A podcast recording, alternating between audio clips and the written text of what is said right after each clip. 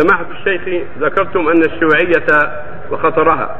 وبالنسبة إلى المملكة السعودية تبعث للخارج سواء أمريكا أو غيرها فهي ألعن وأخبث من الشيوعية علما أنهم يأتون بأفكار غير إسلامية ومع هذا يحتلون مناصب رئيسية وهم مطبقون أفكار الغرب. وأقول كما قال الملك فيصل رحمه الله إن الصهيونية وليدة الشيوعية مثل ما سمعتم أن الغرب والشرق يشتركون في محاربة الإسلام والقضاء على الإسلام وعداء الإسلام والكيد لأهل الإسلام ويشتركون في هذا. لكن ليس الأمر كما قلت. ليس الغرب العن من الشرق. لا بل الشرق ألعن من الغرب. الشرق لا يؤمن بالله ولا باليوم الآخر.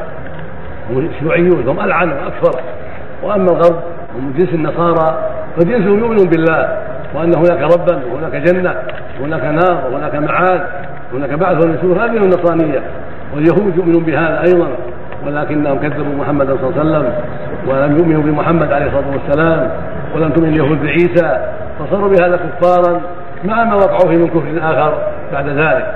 فالنصارى لهم حال واليهود لهم حال والشيوعيين لهم حال أخرى. الشيوعيون العن وأكفر وأضل لعدم إيمانهم بالله واليوم الآخر ولظلمهم للعباد واستبدادهم بكل ما قدروا عليه.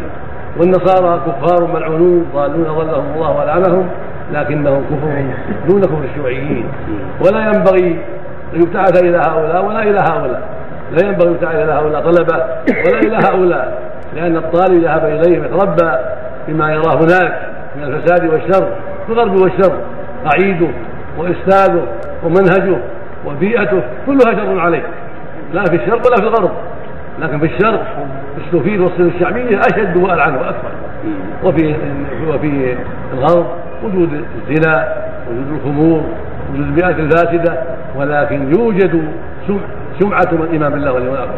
يوجد من يتكلم بالإيمان بالله واليوم الآخر والدعوة هي الحق من المسلمين ومن المراكز الإسلامية ومن الطلبة الطيبين. يوجد هذا بخلاف السفيد وبخلاف الصين فإن هؤلاء لا يرضون أن يتكلم أحد في الدعوة إلى الإسلام ولا في إظهار الإسلام أبدا.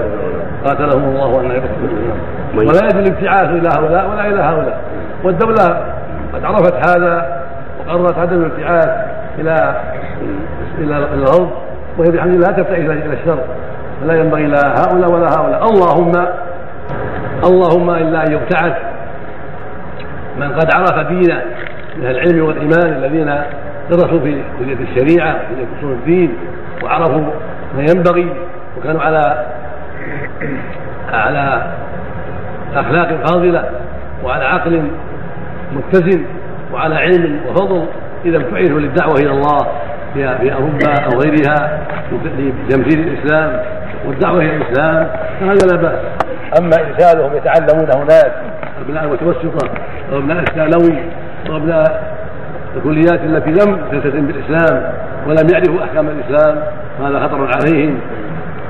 والدولة لا تزال تقرر عدم بعث هؤلاء وإن كانت تبعث بعض الناس والواجب الا يبعث أحد.